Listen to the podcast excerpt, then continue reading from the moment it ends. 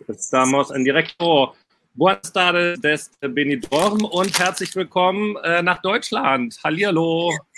Benny ist da, Peter ist da. Wir sind beim ESC Kompakt Live. Ist es nicht der Hammer? Promis unter Palmen war das Stichwort hier bei uns. Äh, mal gucken, wie lange ich draußen aushalte. Wir sind äh, auch in der spanischen Sonne mit Katjes Wunderland und man wundert sich über einiges, was hier in Spanien passiert. Aber es ist diese Woche ja noch einiges mehr passiert, über das wir unbedingt reden müssen. Es sind ja schon wieder etliche Tage seit unserem letzten Live vergangen. Wir müssen natürlich über Deutschland reden. Wir müssen, wie ich persönlich finde, unbedingt über Irland sprechen. Bester ESC-Song des Jahres bisher. Von mir aus auch die Siegerin. Ihr könnt schon mal überlegen, wer das wohl sein kann. Äh, wir können reden über ähm, Moldawien unbedingt, über Litauen. Ähm, was ist noch passiert? Ich weiß gar nicht. Benny hat natürlich den vollen Überblick. Ich durfte euch begrüßen. Das ist eine große Ehre. Ich freue mich, dass ihr alle mit dabei seid und würde jetzt einmal in alter Verbundenheit an den Chefredakteur Benny übergeben und sage auf in einen wunderschönen guten Abend und insofern äh, Salut und möge der beste Song gewinnen, wie immer. Cheers. Äh, danke für diese ganz wunderbare Einleitung und Überleitung, lieber Duspa. Ähm, für diejenigen, die vielleicht das YouTube-Video nicht sehen und uns nur hören, sei hm. noch gesagt, Duspa hat ganz wunderbare Palmen im Hintergrund und meldet sich heute, äh, auch für die, die sträflicherweise vielleicht die letzten zwei Tage nicht auf ESC Kompakt geguckt haben, äh, meldet sich live aus Benidorm heute. Und übrigens, ich finde ja, Benidorm ist auf jeden Fall eine Stadt mit einem ganz wundervollen Namen, wie äh, Imp hier auch schon in die Kommentare schreibt. Ne? Also äh, beim nächsten Mal muss ich dahin fahren. Benidorm, Benny in Benidorm. Äh, das wird auch auf jeden Fall mindestens äh, fast genauso gut wie Promis unter Palmen. Und ich habe jetzt gerade, als du die Tagesordnung vorgelesen hast, schon ein bisschen Angst bekommen. Ähm, ich muss wohl alles absagen, was ich noch so die nächsten Tage vorhatte. Ähm, ich bin mal gespannt. Vorgelesen, sondern ich habe sie mir eben im Kopf so spontan zusammengereimt, weil wir uns natürlich ja nicht abgesprochen haben. Ja, das ist das Überhaupt sind wir natürlich immer super vorbereitet. Das kennt ihr ja nicht anders von uns. Also wir schauen einfach mal, was wir heute schaffen, aber ganz klar an vorderster Stelle steht heute das spanische Finale morgen Abend und ähm, deswegen wollen wir auch gleich damit loslegen und ähm, hauptsächlich jetzt erstmal über Spanien reden und dann gucken wir mal, was wir von den anderen Themen noch schaffen, beziehungsweise wo, wo, wo wir uns überhaupt auskennen sozusagen. Duspor scheint sich ja intensiv mit Irland äh, auseinandergesetzt zu haben. Ähm, ich bin jetzt mal gespannt, ob du tatsächlich die meinst, die schon mal ein Duett mit äh, Xavier Naidu gesungen hat und an der Popakademie studiert hat. Ähm, lassen uns mal überraschen, wen du, ähm, wen du da jetzt gleich nennst. Aber wir bleiben bei Spanien, um vielleicht nochmal alle mit ins Boot und abzuholen. Also, wir haben in den, an den letzten zwei Abenden zwei Halbfinale in Spanien schon gesehen. Eigentlich sollten es zweimal sieben Titel sein. Nachdem eine dann äh, hingeschmissen hat, waren es nur noch einmal sechs und einmal sieben Titel. Äh, von diesen, äh, aus diesen Semis sind jeweils vier Songs ins Finale gekommen. Das heißt, jetzt sind noch acht im Finale. Und ähm, einen Act hat leider Corona ereilt, sodass ähm, der aufgrund, nur aufgrund seines ähm, Musikvideos ins Finale gekommen ist. Und äh, Duspor, du weißt vielleicht mehr, aber ich gehe davon aus, dass auch morgen das Musikvideo gezeigt werden wird. Darüber können wir natürlich auch sprechen. Ich würde gerne mit einer anderen Frage an euch einsteigen, nämlich ob das ob ihr glaubt, dass das nicht das letzte Jahr gewesen sein wird, dass wir das Benidorm Fest erleben oder anders gesagt, glaubt ihr, äh, so wie ihr jetzt die letzten beiden Abende erlebt habt, dass wir auch im nächsten Jahr wieder nach Benidorm fahren für die spanische Vorentscheidung. Vorentscheidung. Peter, ich übergebe direkt an dich, weil du durftest noch gar nichts sagen und ich weiß, dass dir das schwerfällt. Nein, also ich bin völlig entspannt, Benny. Alles gut. Ich äh, sage mal, ich hoffe, es ist nicht das letzte Mal, dass äh, die Spanier so wieder so einen richtig netten über drei äh, Etappen äh, aufgebauten, dramaturgisch sehr äh, äh, sympathischen Vorentscheid veranstalten, ob das in Benidorm sein muss oder nicht. Wobei ich finde, Benidorm hat ja einen sehr spezifischen Charme. Beziehe das aber überwiegend auf mein Halbwissen durch diese äh, UK Trash Soap äh, gleichen Namens. Insofern, ich begründe das aber auch gerne, warum ich das so gut finde, aber mag erst nochmal zur Begrüßung sagen, also ich war jetzt auch so ein bisschen über, äh, überfordert, als ich die Tagesordnung von Dusupro hörte. Weil ich habe extra vorher nochmal Benny angewhatsappt und er sagte, bereite dich auf Spanien und Deutschland vor. Das habe ich getan äh, mit Irland, obwohl du es natürlich maximal äh, impact-stark angekündigt hast, äh, müsste ich mich dann äh, wieder schweigend zurückziehen. Aber äh, zu äh, den anderen beiden Themen kann ich natürlich eine äh, Menge beitragen. Zu Spanien vorab ich fand es okay, es war nicht alles rund, ich fand es aber sehr okay. Ich fand auch, dass sie sich von den äh, Rückschlägen, die es gab, also einmal diese, diese Audiodebatte und dann ähm, von, äh, der, äh, von dem Corona-Fall, nicht haben äh, entmutigen lassen, sondern die haben das äh, Ganze elegant durchgezogen. Hatte, äh, war, war eigentlich so ein bisschen, fast ein bisschen soapy wie auch diese äh, Trash-Show, von der ich gerade schon mal gesprochen habe. Das ist, glaube ich, so Benny Dorn typisch, dass alles so ein bisschen, ähm, wie soll man sagen, techy rüberkommt. Aber also ich mochte die Songs und ich finde einfach gut, wenn einem Big Five Land äh, und die Spanier auch so schnell vorangegangen sind, mal richtig was losmacht. Insofern Thumbs up, dass das nächstes Jahr auch ähnlich wieder passiert. Du, Spor, wie haben dir denn die letzten beiden Tage gefallen? Ich hätte jetzt gedacht, sonst müsstest du einmal vorlegen, aber das ist vielleicht gar nicht verkehrt. Also, ich hatte einen sehr schönen Mittwochabend. Das muss ich sagen. Äh, also, Mittwochabend war alles noch im Rahmen.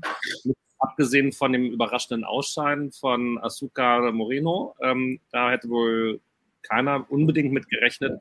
Und gerade viele, äh, auch ältere ESC-Fans, sich vielleicht auch nicht gewünscht, dass die, die beiden Klassikerinnen dann da schon das Festival wieder verlassen müssen.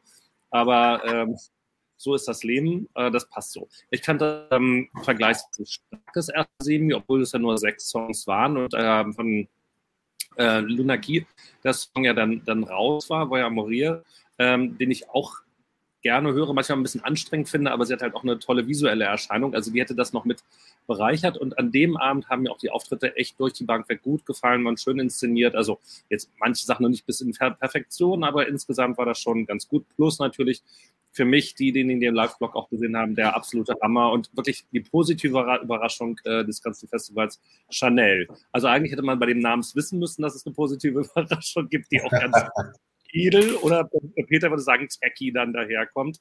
Ähm, also das war super. Spiel dann der gestrige Abend ab, von dem ich mich wirklich gefürchtet habe, weil da natürlich so die, die großen Favoriten dann ja auch mit dabei sind, allen vor, voran der Rigoberta. Und also ich fand wirklich die ersten drei Auftritte, das war ja viel gewollt und äh, an manchen Stellen auch zu viel, zu billig. Äh, und dann noch die Nummer dann äh, einmal mal, wo ich dachte, also jetzt ist wirklich noch die Waldorfschule los, wild geworden und dann noch der Tittenglobus und ich habe das auch einmal meiner besten Freundin mit dem Foto so geschickt, die ist mal vor ungefähr 25 Jahren mit ihrer besten Freundin, sind sie jeweils als Titte gegangen. Ich habe dieses Bild an die, an die beiden geschickt und ich musste an euch denken heute Abend.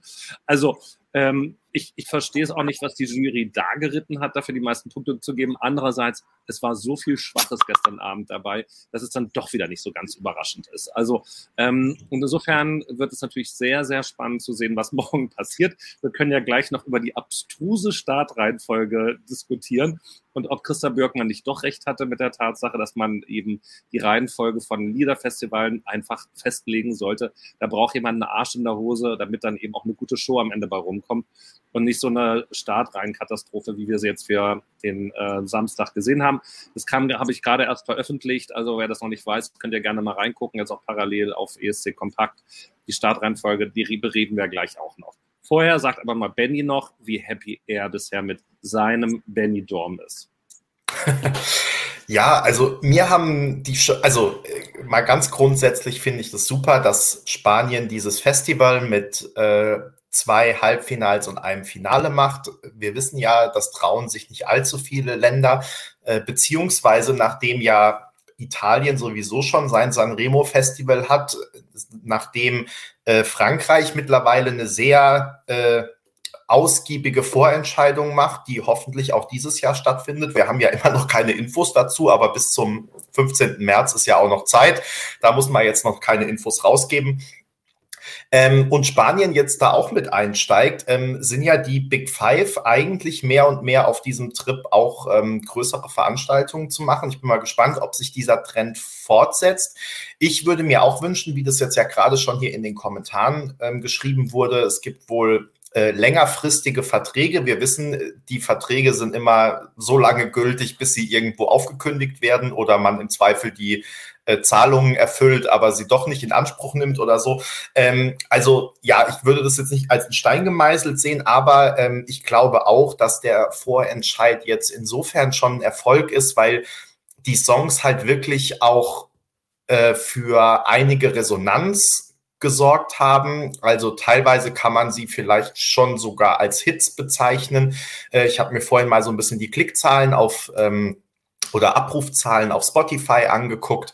Also ähm, wenn dann da teilweise äh, Lieder irgendwie drei Millionen, zwei Millionen, eine Million Aufrufe haben, ne, dann ist das nicht so irgendwie, lief mal in irgendeiner Vorentscheidung und hat dann so 300.000 Aufrufe, ähm, selbst nach einem Jahr noch, ähm, sondern ist jetzt wirklich schon, bevor überhaupt das Finale war, sind die Lieder halt teilweise ähm, ja jetzt schon richtig äh, richtige Hits und insofern ähm, finde ich schon, dass sich das allein schon deshalb gelohnt hat. Das ist ja was, was wir auch immer für die deutsche Vorentscheidung sagen. Der Song, es muss nicht immer der Song äh, auf Platz eins beim ESC landen, ja, sondern es geht einfach auch darum, generell mal dieses Gefühl und diese Wertschätzung für den ESC zu bekommen und ähm, dass sich einfach dann auch was mal über mehrere Jahre etablieren kann, selbst wenn das Ergebnis vielleicht beim richtigen ESC dann nicht so ist, wie man sich das gleich äh, wie man sich das zuerst wünschen würde. So, ähm, das vorausgeschickt, also ich finde es erstmal cool und ich fand jetzt auch die Shows ähm, gut, aber ähm, es gab tatsächlich so einige handwerkliche Mängel. Ne? Da sind wir immer bei diesem Thema, wo ich sage, ich weiß ja, ich könnte selbst nicht besser, aber ich denke, wenn man da irgendwelche Produktionsmannschaften engagiert, dann sollten die doch in der Lage sein, den Sound im Griff zu haben. Äh, die sollten irgendwie in der Lage sein, ordentliche Kameraschnitte zu machen so dass da nicht irgendwelche Kameramänner drin sind oder das verwackelt ist und so. Also es gab so ein paar Sachen, wo ich dachte, okay, dafür, dass ja Spanien irgendwie auch jetzt ein großes Land ist mit äh, großer Rundfunkanstalt und äh, entsprechendem Know-how, ähm, ja, sah das teilweise nicht so aus, wie es vielleicht aussehen könnte. Aber auch da kann dann ja im nächsten Jahr oder vielleicht schon beim Finale Luft nach oben sein. Äh, Gerade über den Gesang gestern müssen wir vielleicht auch nochmal sprechen im zweiten Halbfinale, ob das jetzt alles technische Gründe hatte, ob die wirklich alle durch die Band weg nicht singen konnten. Ähm, ich bin mir da noch ein bisschen unschlüssig, aber es war natürlich schon auffällig. Ähm, auch zum Beispiel, Benny, bitte schreibt hier jemand. schon gibt schon den ersten Protest. Ähm, ja, also gestern fand ich schon teilweise eine mittlere Zumutung, was da so akustisch rüberkam, aber nichtsdestotrotz, alles in allem bin ich eigentlich begeistert, fand die Shows gut. Gerade hat schon jemand in den Kommentaren geschrieben, äh, Alaska als Moderatorin ist natürlich jetzt schon eine Ikone und für alle Zeit für als Benidorm Moderatorin gesetzt für alle Shows, die da noch kommen mögen. Und ähm, ja, vielleicht so viel jetzt erstmal als Aufschlag über die Favoriten und Beiträge an sich sprechen wir ja gleich noch. Ich bin, Duspor, äh, besonders überrascht, was du gleich zur Startreihenfolge äh, sagst, weil ähm, ich jetzt ehrlich gesagt auf den ersten Blick da gar kein Riesendrama oder so erkennen konnte. Bin gespannt, was da deine Einschätzung ist, weil ähm, ich denke auch, also wenn man irgendwie eh nur sieben Songs hat und dann kommen mal zwei äh, langsame hintereinander oder mal zwei Favoriten hintereinander, dann ähm, crasht das jetzt nicht die ganze Show. Deswegen bin ich mal gespannt, was deiner Meinung nach das große Problem mit dieser Startreihenfolge ist. Also bei nur acht Startern oder auch sieben, bin ich eh traumatisiert, weil mich das immer an das Sisters-Jahr zurückerinnert, wo die Mädels den Abschluss bildeten und dann auch das Rennen machten. Insofern finde ich, ist die Startreihenfolge und dann auch die, die, die große Favoriten äh, mittendrin und dann die Balladen am Ende, habe ich mich auch so ein bisschen äh, gewundert. Ne?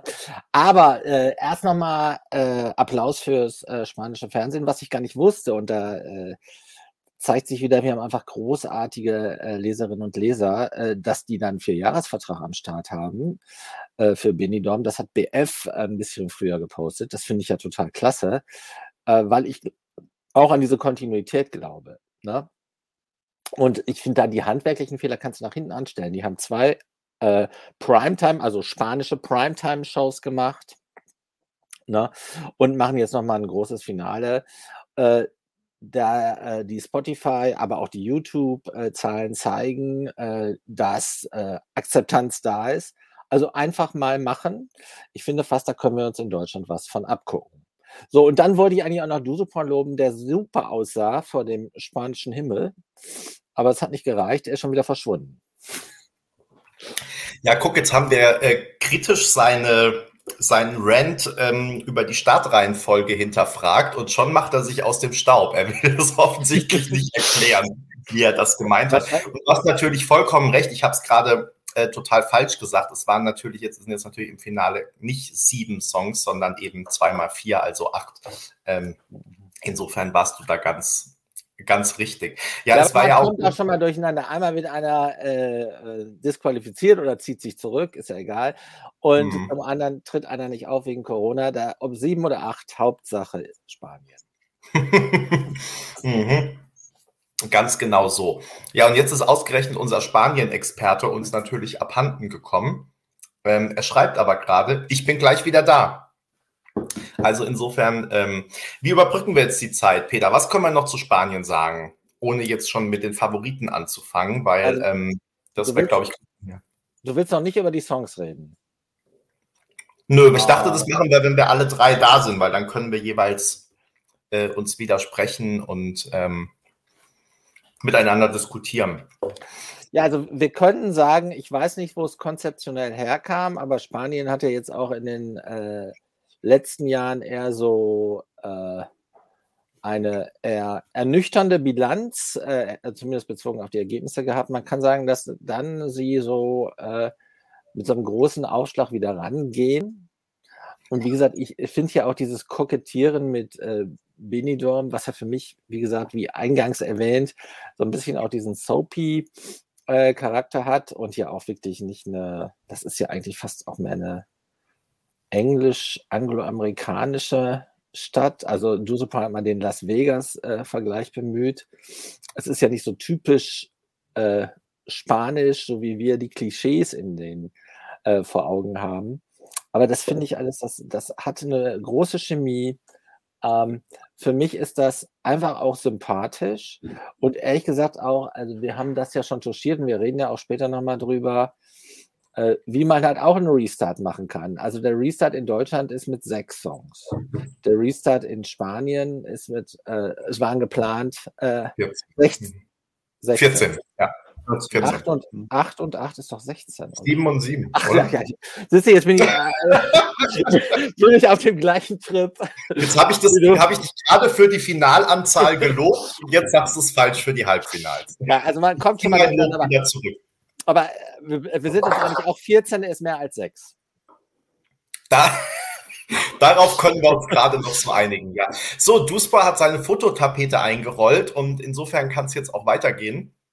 Richtig, bin wieder da. Ich muss nur mal kurz zusammenfassen, was ihr in den letzten drei Minuten, fünf Minuten besprochen habt, damit ich dann ja. wieder da aufbauen kann. Einfach nur über Überbrückungsgelaber. Und wir haben die Wir haben alles Wichtige äh, ausgespart. Äh, ich hatte ja noch was, ähm, wollte ich jetzt mal eure Einschätzung noch wissen, gerne von zu dem Thema äh, Gesang gestern und Technik und so. Du, Spor, wie schätzt du das denn ein, hier vor Ort? Bist du mal an die Halle gefahren, hast mal geguckt, was die da aufgefahren nee, haben? Das ist, ja, das ist ja das Peinliche, das ist mir so unangenehm. Der eine oder andere hat ja vielleicht auch in meinem Bilderbuch schon mal geguckt. Ich bin ja noch gar nicht hier mal aus dem, äh, ja, aus der Altstadt oder so vom Strand weggekommen, weil ich ja tatsächlich auch noch normal arbeite und äh, freundlicherweise auch nochmal über verschiedene Kanäle dafür ein, dass ich eventuell doch nochmal da auch vor Ort zum Zug komme. Ich werde da morgen mal vorbeischauen äh, und euch von außen dann im Zweifel mal Bericht erstatten können. Das ist so fußläufig ungefähr eine halbe Stunde von hier. Also ist am Stadtrand an der Autobahn. Ähm, aber mehr kann ich da jetzt im Moment auch noch nicht zu sagen und weiß deshalb auch nichts, äh, ob der Tontechniker gestern tatsächlich ausgefallen ist, äh, krank war, äh, keine Ahnung, was Schlechtes gegessen hatte aber da waren wir uns ja, glaube ich, alle, die das auch mit äh, verfolgen und die auch bei uns mit geblockt kommentiert haben, dass das vom Sound her auch an vielen Stellen wirklich schlimm war und erst einigermaßen aufgefangen worden ist von Ruth Lorenzo. Vielleicht sind wir da auch natürlich ähm, ein bisschen voreingenommen, weil sie natürlich generell toll ist. Aber sie hat irgendwann auch in ihrem Auftritt ähm, die Ohrschnecke rausgenommen. Also möglicherweise war da tatsächlich was dabei, dass, ähm, das falsch wie den Sound geliefert hat. Also generell. Dann kann man nur hoffen, dass sie das heute abstellen und dass es morgen dann beim Finale funktioniert. Also ganz schlimm war ja Sarah am Ende, weil die hat ja wirklich überhaupt keinen einzigen Ton in den ganzen drei Minuten getroffen. Und das fand ich dann schon irgendwie erschreckend. Also daneben von Anfang bis Ende, das muss man ja auch erstmal schaffen, weil wie du sagst, also im Zweifel, wenn was nicht funktioniert, dann muss man halt mal den Ohrstecker rausnehmen oder also irgendwo mal zufällig einen Ton treffen. Aber also das war ja wirklich ganz, ja, also schlimm. Das war auch noch da entweder dünn gesungen oder schlecht abgemischt. Also hätte man das Mikro ja. hochziehen müssen oder so, damit man da ein bisschen was hört. Ja. War schon traurig. Und deshalb wirkt halt da an der Stelle dann auch, das ist ganz komisch, wie schnell sowas, was eben ja groß angesetzt ist ne, und eben als große Show gedacht ist, das soll ja immer in Konkurrenz zu Sanremo treten, ähm, was mhm. wahrscheinlich bei der Größe der Halle machbar ist, ja, weil ja dieses Theater in Sanremo ja auch nicht so wahnsinnig groß ist. Und ich finde, in Ansätzen haben sie das ein bisschen äh, am, ähm, am Mittwoch auch noch hingekriegt. Gestern wirkt es dann an manchen Stellen wirklich so wie eine, eine bessere ja, Dorffestveranstaltung, wo sich dann eben manche kreativ ausgelebt haben. Und da waren ja auch wirklich schlimme Ideen dabei, wo man sich auch denkt, was ist dann in euch gefahren? Äh, egal, ob das Raiden war, warum stand er am Anfang auf diesem komischen Podest? Er hatte ganz schlimme Diktatorenassoziation, warum auch immer. Und ähm, warum muss man dann so einen Raumanzug anziehen, äh, wie die Nummer zwei, deren Maria, nee, wie heißt sie? Äh, also, das waren, also die Martha? ersten drei, Martha, die ersten drei Auftritte waren alle auch schlimm irgendwie. war, also das, das, hat so runtergezogen und dann wünscht man sich manchmal uninspirierte italienische Auftritte dazwischen, die wenigstens, also wo die, die bei, bei Sanremo, da wird ja quasi im Rahmen der Möglichkeiten, wie man einen Abendanzug interpretieren kann, dass er wirklich so weit wie möglich irgendwie ausgelegt oder eben auch ein Abendkleid und viel mehr passiert ja nicht. Und manchmal hätte man sich dann halt sowas gewünscht, anstatt dann eine überbordene Choreografie. Und dass ich das sage, der immer für eine gute Choreografie ist und immer wieder predigt und dem NDR einprügeln möchte, dass, das zum, dass es ein Gesamtpaket gibt, was aus Song, Künstler, äh, Lied, das ist doppelt gemoppelt, wird man einmal gezählt, und dann eben Auftritt, also Choreo und sowas besteht, dass das wichtig ist. An manchen Stellen habe ich gedacht, oh, das ist aber jetzt ein bisschen too much. Und dann sieht es auch trotzdem nicht gut aus. Also, ähm, mhm. also wirklich bei, bei Rigoberta, das, was die sich da alles an Ideen überlegt haben, wie gesagt, kreuz und quer über die Bühne gegangen sind, dann legt sich mal auf die Bühne und dann kommt dies nochmal dazu. Also das war dann manchmal auch ein bisschen zu viel des Guten, äh, wobei viel ist viel oder viel hilft viel natürlich grundsätzlich nicht verkehrt. Das hat Alaska ja auch gesagt. Ne? Maß ist Maß. Und das Grundkonzept passt erstmal. Die, äh, die beschreiten schon mal den richtigen Weg. Und Sanremo ist ein äh, super äh, Stichwort. Also aus vielen bilateralen Gesprächen höre ich inzwischen raus, Sanremo ist das neue Mellow. Es wird nicht mal in allererster Linie nach Schweden geguckt, sondern die Leute gucken wirklich, wenn sie über eine ESC-Inszenierung äh, nachdenken, gucken Sie nach Italien. Naja, aber, aber Peter, wie viel Inszenierung gibt es denn da? Also die stehen auf der Bühne und singen. Fünf Abende, sagte nur. Ja, also fünf Abende stehen alle Künstler auf der Bühne und singen und machen nicht mal was. Also da ist ja, also also das wäre mir jetzt eigentlich auch ein bisschen zu, das mir ein bisschen zu wenig. Ich gebe ja nur das wieder, was ich äh, mitnehme ja. aus Gesprächen mit vielen, die entweder vorgeben, was zu verstehen oder tatsächlich was verstehen. Also ja, und ich glaube, das ist natürlich immer auch eine Geschmackssache am Ende. Ne? Also das kennen wir ja auch aus den Kommentaren bei uns aus dem Blog, vom Blog, dass das fast zu so einer Glaubensfrage stilisiert wird, ähm, so nach dem Motto, jeder, der den billigen Pop mit den äh, gängigen Choreografien und den jugendlichen Outfits will, der mag das Mello. Und jeder, der die hohe Kunst liebt, der mag Sanremo. Und ich finde halt auch immer, also so einfach ist es nicht. Ne? Deswegen, ich finde eigentlich, wenn man die Sachen anguckt, also zum Beispiel, wenn du jetzt Sanremo erwähnst und vier Abende oder fünf Abende, ähm, dann kann man so eher das Drumherum sich angucken. Ne? Was haben die für Ideen? Wie sind Moderationen und so weiter? Ich finde, die Auftritte sind gar nicht miteinander vergleichbar. Und bei mir ist es zum Beispiel so, oder auch wenn man Portugal nimmt, ja, was ja immer so sehr speziell ist, aber trotzdem auch eine große Anhängerschaft in der ESC Fangemeinde. Ähm, ich finde immer, das schließt sich ja gar nicht aus. Also ich zum Beispiel, ich kann sowohl das eine mal sehr gut gucken, als auch das andere. Und äh, da muss ich überhaupt nicht sagen, ich mag, also ich habe kein Problem damit zu sagen, ich mag das Mello. Ich habe aber auch kein Problem damit zu sagen, ich gucke mir auch Portugal gerne mal an. Ähm, ich finde doch gerade, ne, ihr kennt mein Motto, der Mix macht's. Und ähm, ich denke, gerade das macht's ja aus, dass es so unterschiedliche ähm, dass es unterschiedliche Arten gibt, solche Shows zu machen, dass es unterschiedliche Arten gibt, Inszenierungen auf die Bühne zu bringen. Und ähm, das finde ich, ja, soll ja auch genauso sein. Ich glaube, was halt immer bei diesem Schweden-Ding so mit schwingt, dass einige Länder mal eine Phase hatten. Da haben wir auch schon mal drüber gesprochen, dass es anscheinend jetzt ein bisschen zurückgeht, gerade in Zeiten, wo landessprachliche Titel auch wieder äh, in den Top 5 landen und so. Ähm, dass eben dann andere Länder angefangen haben, äh, schwedische Songs und schwedische Choreografen und so einzukaufen und man irgendwann das Gefühl hatte, okay, es gibt noch so die paar Vorentscheide wie Portugal oder auch Italien, die sich gerettet haben und alles andere ist irgendwie Schweden so. Ne? Ich übertreibe jetzt äh, absichtlich. Ähm, ich glaube, das hat bei vielen so eine Gegenreaktion ausgelöst, dass die gesagt ja. haben, okay, dann will ich jetzt gerade extra das Mello nicht mehr oder ich finde dann auch extra das Mello doof. Aber ähm, wie gesagt, es gibt ja wieder so einen anderen Trend und ich finde, wenn Schweden Schweden macht, ist das ja vollkommen okay. Und äh, ich freue mich auch wieder, wenn das Mello jetzt losgeht. Ich wollte auch nicht gegen das Me äh, Mello äh, argumentieren. Ich wollte. Habe ich auch nicht. Ich weiß ja, du magst das Mello. Habe ich nicht so also, verstanden. Und zwar bis zum Anschlag. Ich wollte einfach nur authentisch sagen, was ich äh, sehr äh, intensiv und auch wirklich aus unterschiedlichsten Richtungen äh, gehört habe. Äh, natürlich liegt das wahrscheinlich auch darin, dass Italien jetzt Gastgeberland ist und letztes Jahr gewonnen hat. Dadurch wird natürlich was wahrscheinlich Sanremo auch äh, glorifiziert. Aber das ist halt interessant, weil du, Support hat es ja ins Gespräch gebracht, äh, jetzt äh, die äh, Idee der Spanier mit zwei Halbfinals und Finale und dann halt äh, der, äh, der identischen Location über drei Abende, das hat ja tatsächlich ein paar ähm, Sanremo-Elemente. Und das finde ich auch gut. Und ich finde auch gut, dass die äh, dranbleiben. Und mich stört es auch nicht so sehr, wenn irgendwie ein paar Inszenierungen over the top sind oder wenn mal schief gesungen wird. Also wer gewinnt, der kann ja aneinander üben bis Mai. ja. Also Idealerweise. Oder, oder die Backing Vocals, die vom Band kommen, dürfen ein bisschen ja. lauter ja, bisschen, genau, ein bisschen höher drehen. Ja. Also da, bin, da bin ich dann auch gnädig. Hauptsache es grooved. Ne?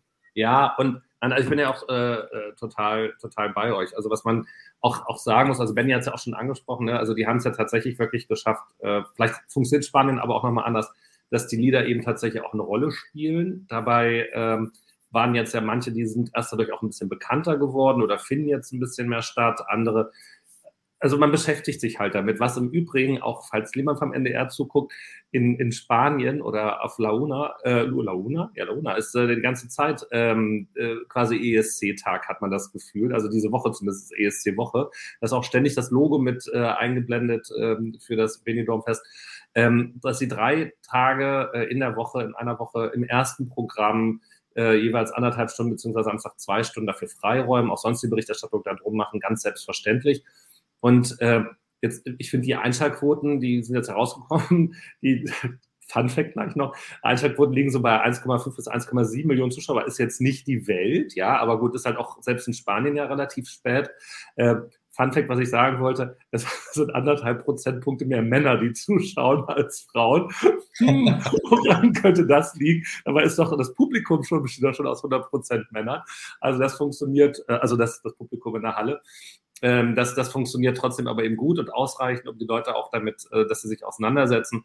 Und ähm, ich finde tatsächlich auch dieser Gedanke, dass sie zweimal auftreten können tatsächlich gut. Also ich bin wirklich gespannt auf morgen, was sich vielleicht im einen oder anderen Auftritt noch verändert, jetzt mal unabhängig von der Technik, sondern ob der eine oder andere dann doch nochmal vielleicht auch jetzt entspannter oder besser rangeht ähm, als wenn er eben nur dieser eine Abend ist, wo an diesen drei Minuten tatsächlich alles hängt oder du dann sagst, nee, es ist halt schon auch der erste Step. Ich habe es jetzt ins Finale geschafft und man kann einfach durchatmen, tritt vielleicht deshalb ähm, positiver auf, weil man gar nicht mehr diesen Superdruck hat, weil man die erste Stufe schon genommen hat und deshalb irgendwie damit gut unterwegs ist. Auch das kann eben für so ein mehrstufiges Verfahren sprechen, äh, damit wir vielleicht morgen ähm, tatsächlich eine sehr, sehr gute Show erleben. Und ähm, damit würde ich jetzt nochmal kurz die Startreihenfolge aufnehmen, die Benny nicht so schlimm findet. Ähm, ich, also Max hatte das vorhin äh, zu mir rüber gewhatsappt. Äh, das steht auch den Text damit drin, den ich da geschrieben habe.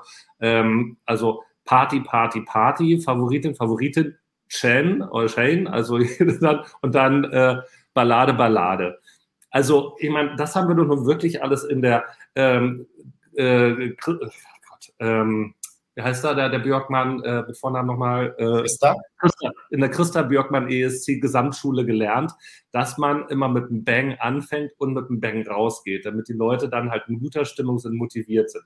Dass man versucht, auch die Favoriten ein bisschen auseinanderzuziehen und wirklich nicht nach hinten raus, wenn Leute eh schon anfangen, müde zu werden, dann noch zwei äh, Balladen dazu platzieren, von denen eine auch noch ein, ein Video ist. Also äh, das ist wirklich schon so schlecht gezogen, wie es nur irgendwie gehen kann. Das, äh, und da würde ich jetzt auch verstehen, also liegt mir, äh, habe ich auch noch Thomas Schreiber noch im Ohr, der damals auch in Düsseldorf schon geklagt hat, als Paradise Oscar die Nummer eins, die Stadt Nummer eins gezogen hatte, mit Padadadam oder wie das nochmal hieß. Äh, und auch meinte, also der ist ja dann auch nicht ins, ähm, ins Finale eingezogen, was zu einem späteren Zeitpunkt besser gewesen wäre, aber wenn du so eine Show mit so einer netten, aber getragenen selbstgeschriebenen Ballade statt, das ist halt einfach auch ungünstig. Doch, der, der, der war doch, der stand nochmal Der war auf eins im Finale, oder meine ich? Und dann hat er schlecht abgeschnitten. Ich glaube, so war das. Ja. Oder so rum dann. Ja, ja, auf jeden Fall war da eine große Enttäuschung. Aber, aber, Klar, schlechter als erwartet, sagen wir mal. Aber so. das, Argu das Argument greift. Also, das war natürlich äh, nicht gut, dass der arme äh, Oscar äh, Axel heißt er, glaube ich, der, der arme Axel anfangen musste. Also ich finde, ich sehe es ganz genauso wie äh, ähm, super Haken hinter. Ich finde es echt Schrott. Na, ne? also da hätte man durch die, vielleicht sind wir auch verwöhnt. Also ich bin ja, eigentlich war ich ja beim ESC immer eher für die Auslosung aus Fairnessgründen, weil man natürlich auch so ein bisschen äh, manipulieren kann, finde ich, wenn man die Startreihenfolge festlegt. Aber das, was jetzt hier in, äh, am Samstag äh, in Benidorm stattfindet, das ist echt schon nicht schön. Also man könnte noch sagen, okay, äh, losgehen mit Raiden, das ist noch okay, aber danach die beiden Favoriten hintereinander und dann so mit so Balladen und am Ende mit einem Video out, out rausgehen, not good. Ach, also ich finde, ganz ehrlich, das sind immer dann drei Minuten und zwischendurch ist immer noch der Einspieler und wir sehen Alaska, da bleiben dann sowieso alle dran. Also ähm, ich, ich würde euch verstehen, wenn das jetzt vielleicht, wenn es jetzt die 26 oder 25 Songs im ESC-Finale sind und dann kommen am Ende irgendwie die zehn Balladen und am Anfang sind die zehn Favoriten oder so. Aber ich finde wirklich bei acht Songs und am Ende hat man zwei Balladen, die auch noch relativ unterschiedlich sind, schon allein, weil irgendwie ein Mann, eine Frau, wie du gesagt hast, richtig ein Video, ein Live-Auftritt dann am Ende.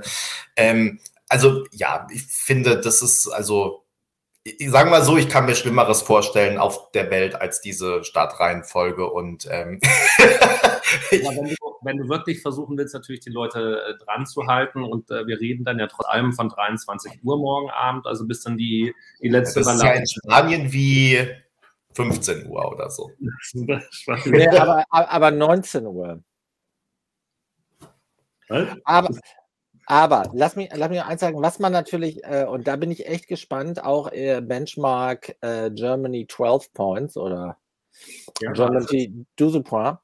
Ähm, es ist eine Bandbreite da, eine große Bandbreite. Ne? Und äh, da bin ich sehr gespannt, äh, ob wir das auch so hinkriegen. Also hier ist, äh, hier ist Auftritte mit Bandcharakter, es sind Balladen, es sind kantige Songs, es ist äh, Party, Disco dabei. Also wir haben eine große Bandbreite und das finde ich erstmal mördersympathisch. Wobei ja. der Rock auch ein bisschen kurz gekommen ist, wenn man so will, finde ich jetzt nicht so schlimm für mich persönlich, aber also klassisch gitarrenlastig ist wenig, aber ansonsten klar, also nicht so solche galizischen Klänge, die mit dabei sind, äh, so ein bisschen das natürlich schon echt ganz gut und ähm, klar auch ein bisschen was Experimentelles und das dann so sich ein Mama zu so einem Favoriten entwickelt.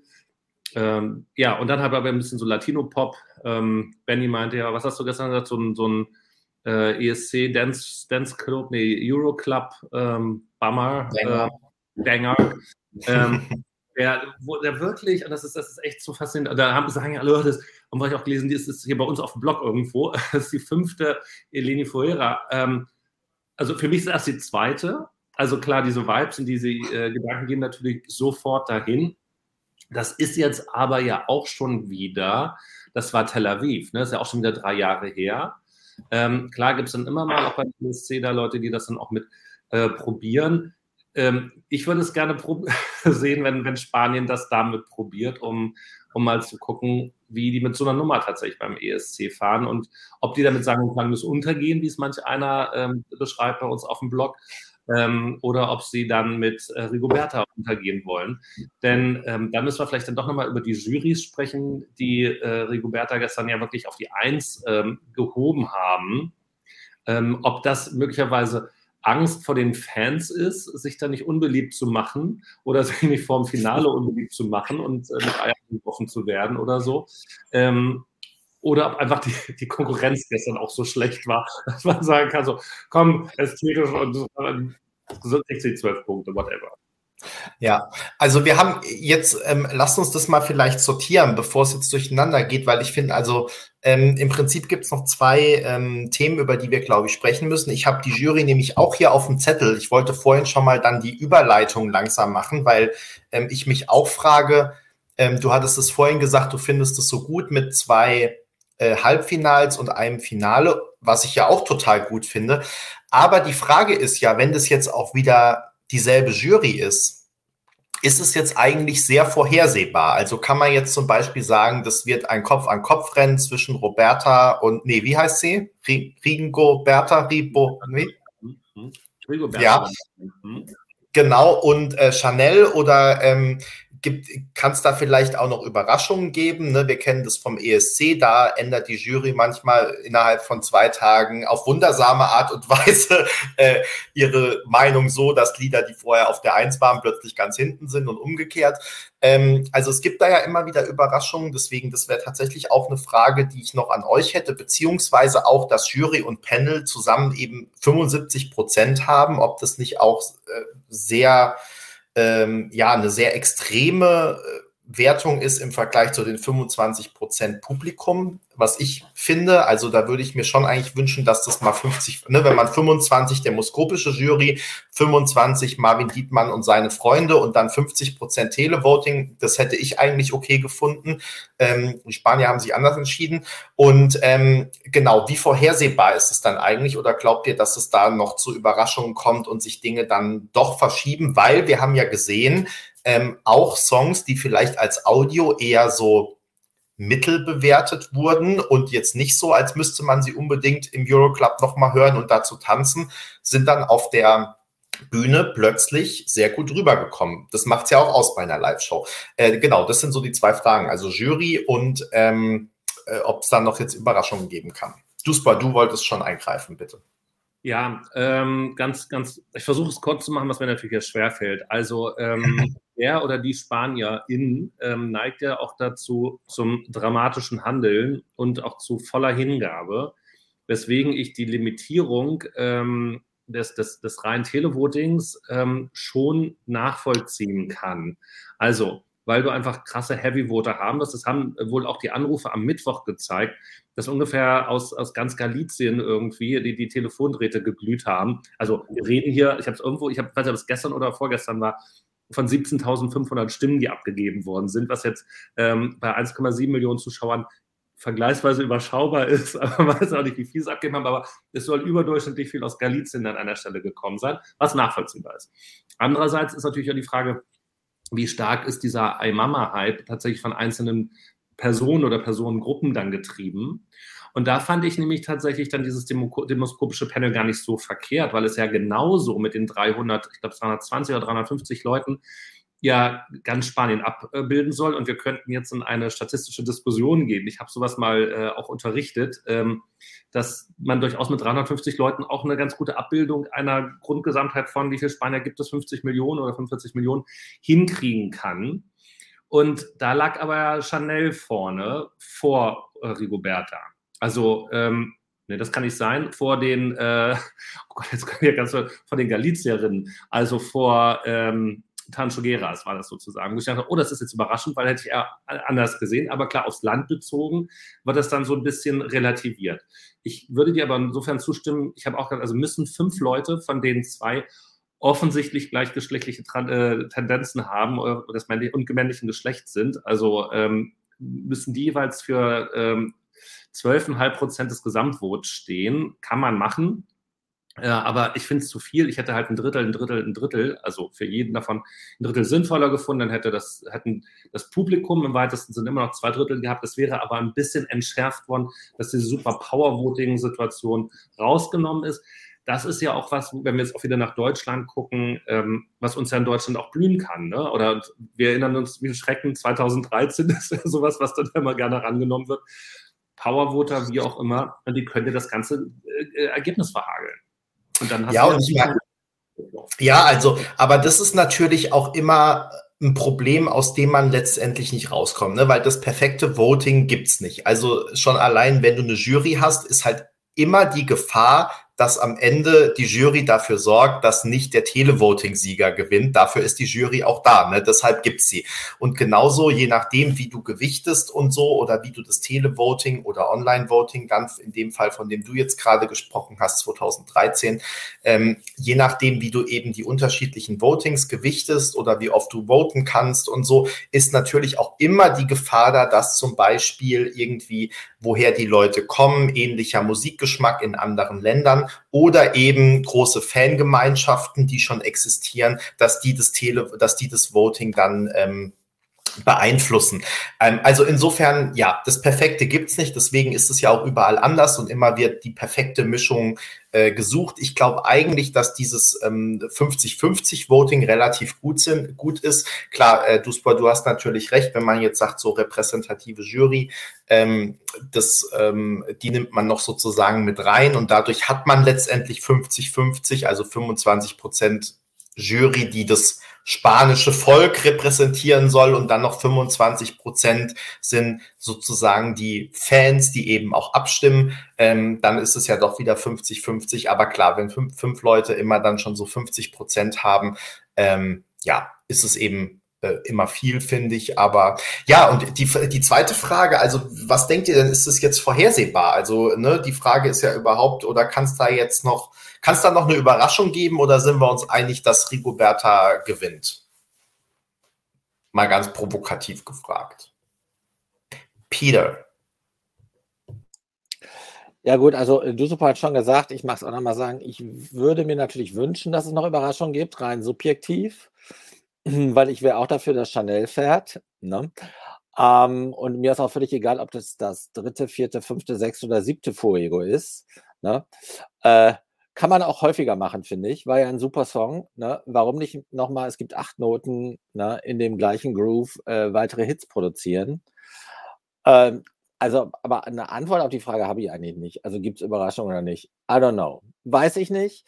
Ich tendiere auch eher dazu, dass das Publikum äh, in Spanien nicht ausreichend Stimmanteile bekommt. Ne, ich finde, das machen wiederum äh, die Schweden klasse dass sie 50 Prozent dieser äh, Jury habe, haben von den äh, reinen Auslandsjury und 50 Prozent äh, das Publikumsvoting halt demografisch gewichten, nenne ich das mal. Finde ich genau toll gelöst. Aber 50-50 finde ich, find ich auch ein bisschen transparenter nach draußen. Also dieses äh, spanische Voting-System, da brauchst du auch, äh, erklär das mal hier jemandem, äh, geh mal vor die Tür und ich erkläre dir jetzt mal das spanische Voting. Da brauchst du eine Viertelstunde. Ne? Also allein das macht's äh, äh, für mich so ein bisschen belastet.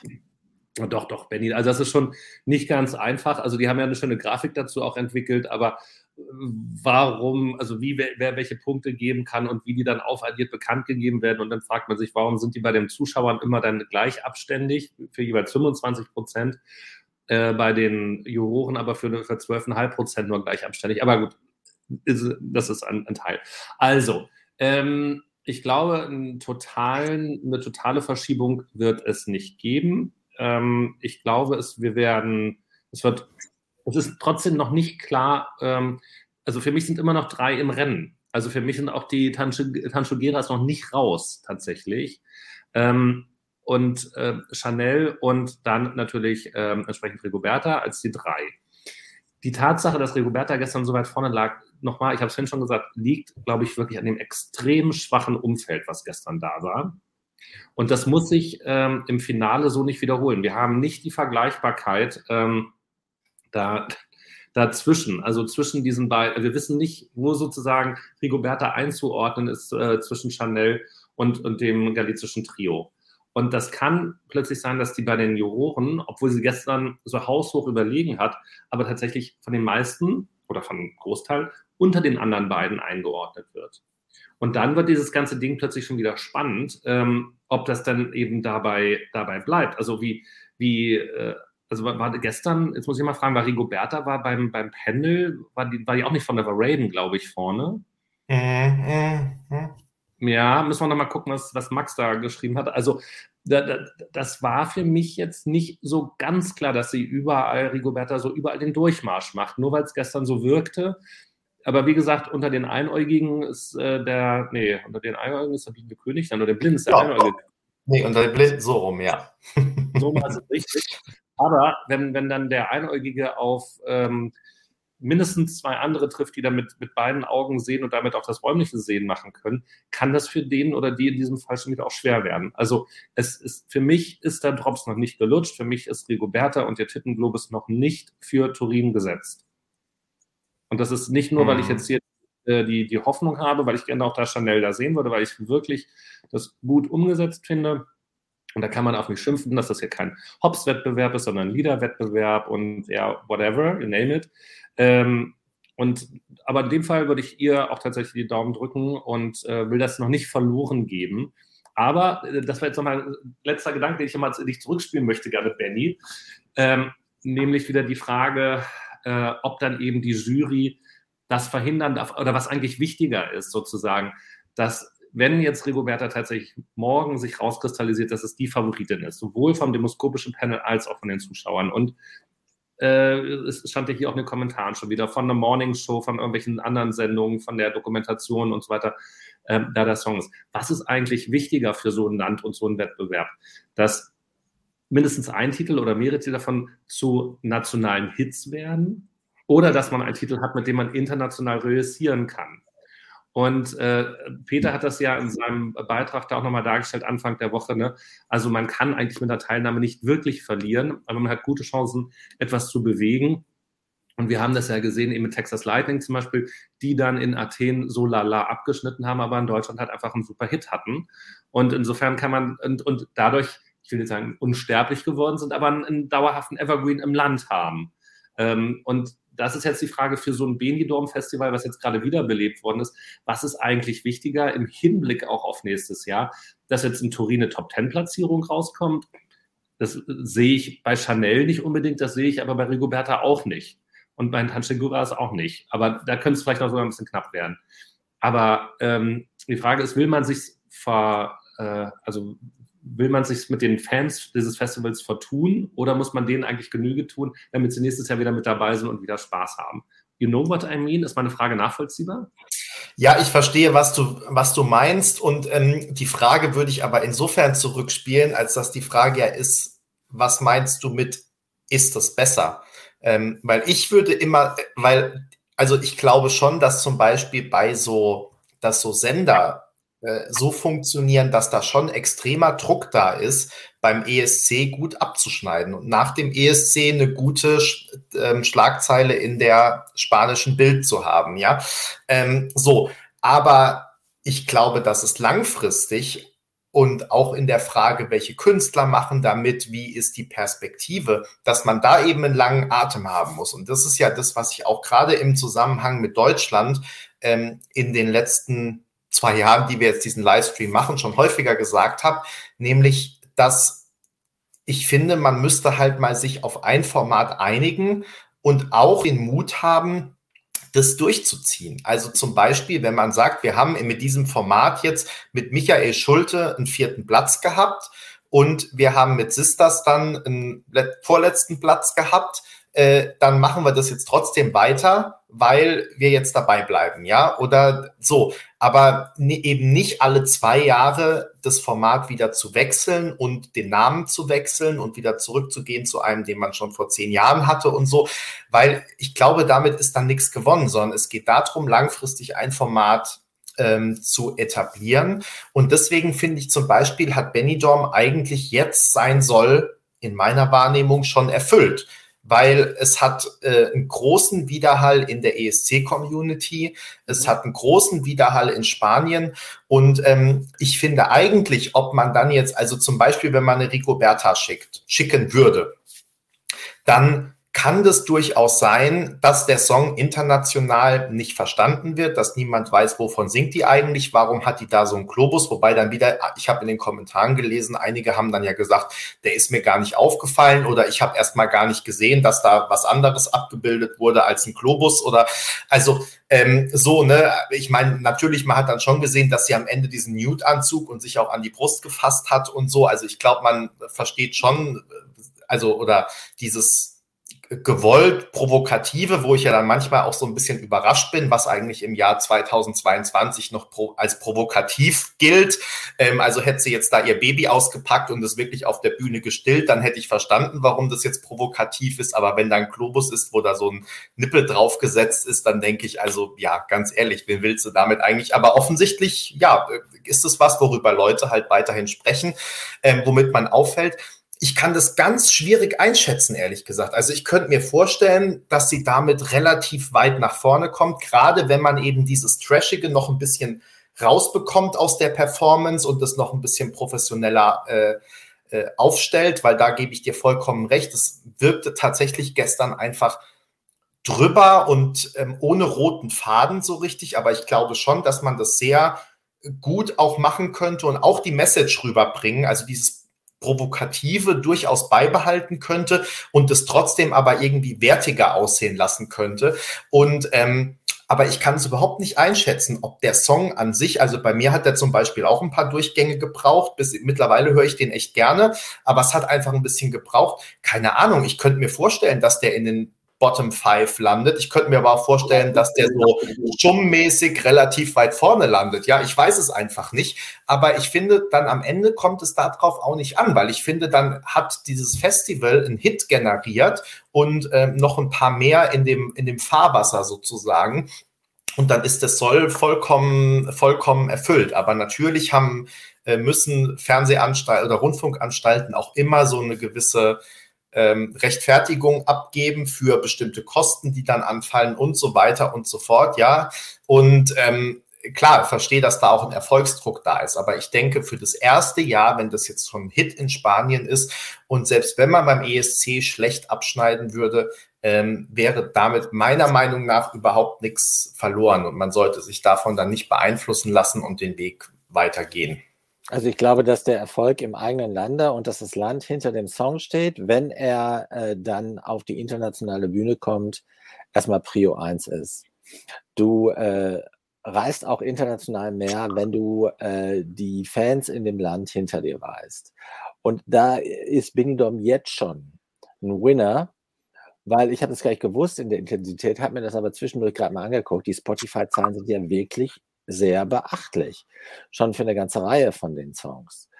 Ähm, und das war halt in den früheren Jahren nicht so. Wenn du dann so einen Songs vorstellst, hier, den nehmen wir, ne, oder wir haben zwei zur Auswahl, äh, sucht euch einen aus, ähm, dann ähm, hast du halt nicht so einen Impact. Und jetzt äh, und wenn es einmal angefangen hat mit äh, guten Streamings, dann geht das ja auch weiter. Das, äh, das zeigt ja auch, äh, zeigt auch die Erfahrung äh, mit Spotify. Das weißt du super besser äh, als ich. Aber wenn es mal losgegangen ist, dann geht es in der Regel auch weiter durch, was weiß ich, irgendwelche Algorithmen. Ja? Und äh, weil die Songs dann auch auf andere Plattformen diffundieren, wie YouTube, wie TikTok. Und äh, äh insofern glaube ich, dass erstmal Prio 1 ist, dass der Song geliebt wird im eigenen Land. Und dann erst äh, die internationale Bühne kommt. Und das ist ja auch das, was ich äh, geschrieben habe. Also wenn wir Hits geschickt haben, äh, dann, äh, also wie, wie Text Lightning, dann war es ehrlich gesagt auch egal, wie das internationale Ergebnis war. Dann hieß es, ja, die haben das halt nicht verstanden, aber es ist unser Song. Also wenn das Identifikationspotenzial bei den Fans im eigenen Land hoch ist, dann ist das meiner Ansicht nach schon drei Viertel bis vier Fünftel der Miete. Das ist übrigens nochmal eine ganz, ganz gute Geschick, äh, Geschichte oder guter Hinweis. Ich muss jetzt leider auch mal gucken, wie das wie hieß. Also es waren ja das äh, spanische Fernsehen, so viel nochmal zum ESC-Tag äh, bei ähm, dem, dem ersten spanischen Programm. Ähm, nämlich die, die sind ja äh, gestern Abend ja auch nochmal in den 40 Minuten vor dem Finale ja nochmal so durch die spanische Historie durchgegangen und da waren ja etliche Songs auch mit dabei. Und da war dieses äh, Il Chiqui Chiqui, ähm, wie hieß das nochmal? Ähm, hm. Ähm, auf jeden Fall, das, das war ja auch letzter Platz, glaube ich, beim ESC, ne? Oder wie hieß das denn nochmal? Baila El Chiqui Chiqui, oder? El Chiqui Chiqui, das fand ich auch mal ganz schlimm, aber ähm, genau, ja, Rodolfo 2008 war das in Belgrad, ja. Wobei, ach guck mal, das ist ja sogar 16. geworden, wenn ich das hier richtig sehe, ja. Ähm, aber das, äh, wenn ich das richtig gestern verstanden habe, hatten die ja eine eine wahnsinnige Einschaltquote und danach hatten sie auch noch ein paar andere Promis und Leute, die sie interviewt haben, die ja dann auch das Lied noch gesungen haben und getanzt haben. Also da war eben auch eine Begeisterung da auch für diesen Ultra-Trash. Ach, genau, ich glaube, das war die Vorentscheidung, die auch die äh, Rafaela Carra ähm, moderiert hatte. Und ich auch denken musste, meine liebe spanische Freunde, was macht ihr eigentlich? Aber Peter, wie du sagst, da steht das Land hinter, so wie bei Gildo Horn als Land auch hinterstand. Und dann hast du halt auch ähm, hammermäßige Einschaltquoten und ähm, wenn das dann beim ESC gut abschneidet, erst wenn nicht, dann haben sie uns nicht verstanden, aber wir haben eine gute Zeit gehabt. Und das ist ja auch das, was dann die Idee mit dabei ist. Bevor wir jetzt noch über die anderen Beiträge reden, nach 55 Minuten können wir damit ja mal anfangen, ähm, will ich dann doch noch hier die äh, Breaking News, die BF freundlicherweise mit uns geteilt hat und die ich auch gerade schon verifiziert habe, ähm, hier kurz ansprechen, nämlich dass Moldawien äh, oder Moldau, wie, wir, wie es jetzt ja heißt, die Republik Moldau, äh, den Vorentscheid gestrichen hat. Und das heißt, äh, auf Basis der Auditions morgen ähm, wird tatsächlich schon der moldawische Beitrag für den ESC 2022 ausgewählt. Äh, wie genau das dann vonstatten geht, also vermutlich einfach die Jury entscheidet dann, keine Ahnung. Wir werden sehen. Ähm, Duspor hat ja bestimmt nichts vor und macht dann ab wann 14 Uhr bis 20 Uhr einen Live-Blog. Ja, da ähm, muss ich selber lachen, lieber Chefredakteur. Ja, wir müssen das nachher mal noch äh, Ort, man kann es auch positiv formulieren, du kommst um den moldawischen Live-Blog herum in diesem Ja, Jahr. dafür, dass ich mir dann einen, einen schönen Nachmittag am Meer versaue, dadurch, dass ich mir äh, äh, Corona-bedingtes Casting mit 29 Beiträgen mit Top-Songs wie I Just Had Sex with Your Ex and My Friend is Gay Jury entscheidet Ergebnis um 18 Uhr. Also wir müssen das nachher nochmal sortieren und dann äh, wird es natürlich irgendwann auch als Breaking News auf ESC Kompakt stehen und wie wir das dann morgen mit den Auditions machen, beziehungsweise äh, das Ergebnis gibt es natürlich dann sowieso auf also ESC. Genau, der live ist ja ohnehin angekündigt und jetzt muss man mal ja. gucken. Ähm, ach Gott, morgen ist ja ein voller Tag, das hat Lasse Braun ja auch drunter gepackt. Alter Schwede. Aber, ah nee, in der nächsten Woche erst. Also wir gucken mal, was wir da morgen machen können, aber ganz ehrlich, also fünf Stunden dieses Elend. Ähm, aber es war ja angekündigt, ähm, dass es ja auch sein kann, ich glaube, das hattest du in einem Vorbericht gemacht, Benny, ne, dass wenn schon bei diesen Castings jemand dabei ist, auf den sie sich verständigen können, dann wird er ja auch genommen. Und es ist aber auch in diesen sechsseitigen Regeln auf Rumänisch ja auch geklärt, ähm, dass es wirklich morgen bei dem Casting eigentlich ja nur um die Persönlichkeit und den Song geht und die Gesangsfähigkeiten ähm, und nicht um die Show. Also da muss eben kein fertiger Auftritt sein. Und das haben aber die Moldawier ja auch bewiesen, äh, bewiesen in der Vergangenheit. Da sind sie ja, sag ich mal, sehr effektiv und setzen ihre begrenzten Ressourcen äh, effektiv ein. Wir erinnern uns an Dore Di, Dore Do. Ähm, ja. Wir hier ein Song, der irgendwie so mäßig ist, aber wir machen, wie ich mal früher gesagt habe, auch zu armenischen Beiträgen gerne. Wir machen auch Scheiße Gold. Also wir holen da nochmal das raus und, und drehen uns nochmal fünf bis zehn Plätze nach oben damit, weil der Auftritt einfach gut ist und nicht nur ein überdimensionierter Mond. Genau, und äh, Stop Sie Dup sind ja auch dafür bekannt. Also ähm, insofern, es bleibt spannend. Äh, wie gesagt, wir müssen das nachher mal in Ruhe auseinanderklamüsern und dann ähm, werdet ihr auf ESC Kompakt alles Wichtige erfahren. Jetzt müssen wir erstmal noch weiterreden über die anderen äh, Beiträge. Rigoberta haben wir, glaube ich, jetzt schon so ein bisschen abgefrühstückt. Ähm, zu, zu wem wollt, müsst ihr denn noch was sagen? Chanel haben wir ja schon gesagt, von, von den einen als Eleni Forera Verschnitt äh, geschmäht. Äh, wobei ich mittlerweile finde, dass das auch ein bisschen ähm, inflationär gebraucht wird. Ne? Du, du hast schon angesprochen, also sozusagen jeder Abtempo-Song, bei dem äh, eine Frau tanzt, äh, ist dann Eleni Fuera-Verschnitt seit 2018. Ähm, ist vielleicht auch ein bisschen drüber. Auf der anderen Seite ihre Choreo und mit in die Knie gehen und so erinnert natürlich schon sehr daran. Ähm, ja, genau. Für alle, die es nicht sehen können, Duspo hat jetzt gerade schön einen äh, kleinen Finger in den Mundwinkel sich gesteckt. Äh, ja. Ähm, aber, aber man muss sagen, also Bitte? Da will ich nur ganz kurz sagen, ich finde tatsächlich, ähm, dass Chanel sich positiv zum Beispiel auch äh, letztes Jahr von Zypern abhebt. Da müsste ich jetzt zum Beispiel wieder überlegen, wie sie nochmal hieß, die Lady Gaga nachgemacht hat äh, die ja auch viel getanzt hat. Und das war Marvin, Marvin Dietmann-Choreografie, meine ich doch auch. Da war auch mit beteiligt, El Diablo. Ähm, und das war auch toll getanzt. Elena Zakrinou. Danke. Aber, Aber, das war doch auch toll. Lass uns nicht schlecht machen. Das Glas ist nee, immer halt voll. Nicht, war, war ein super Song, super Lied. Love you, Zypern. Aber, aber es war halt dann eben alles so, es war tatsächlich dann erwartbar, finde ich.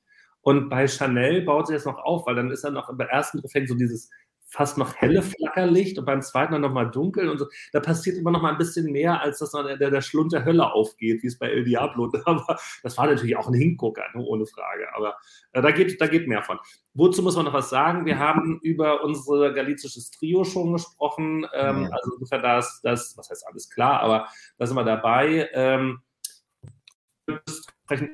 ja, wobei, ähm, Duspa, sorry, wenn du die jetzt gerade ansprichst, die drei, müssen wir vielleicht darüber sprechen, dass ja durchaus ähm, die Performance nicht ganz so gut angekommen ist oder teilweise auch als ein bisschen überfrachtet beschrieben wurde, so dass von einigen die Hoffnung ist, dass man dass das vielleicht bis morgen auch so ein bisschen entschlackt wird und dann nicht doch irgendwie noch drei Männer mit nacktem Oberkörper rumspringen, sondern man sich so ein bisschen, ja, du hast nichts dagegen, ich weiß, aber ähm, dass man sich vielleicht doch auch ein bisschen mehr auf den Song verlässt und da äh, Vertrauen rein hat und nicht versucht, alte ESC-Rezepte zu kopieren, nenne ich das jetzt mal, sondern sich so ein bisschen auf die eigenen Stärken auch besinnt. Und das sehe ich durchaus auch. Also ich fand es nicht so schlecht, wie es einige offensichtlich gefunden haben.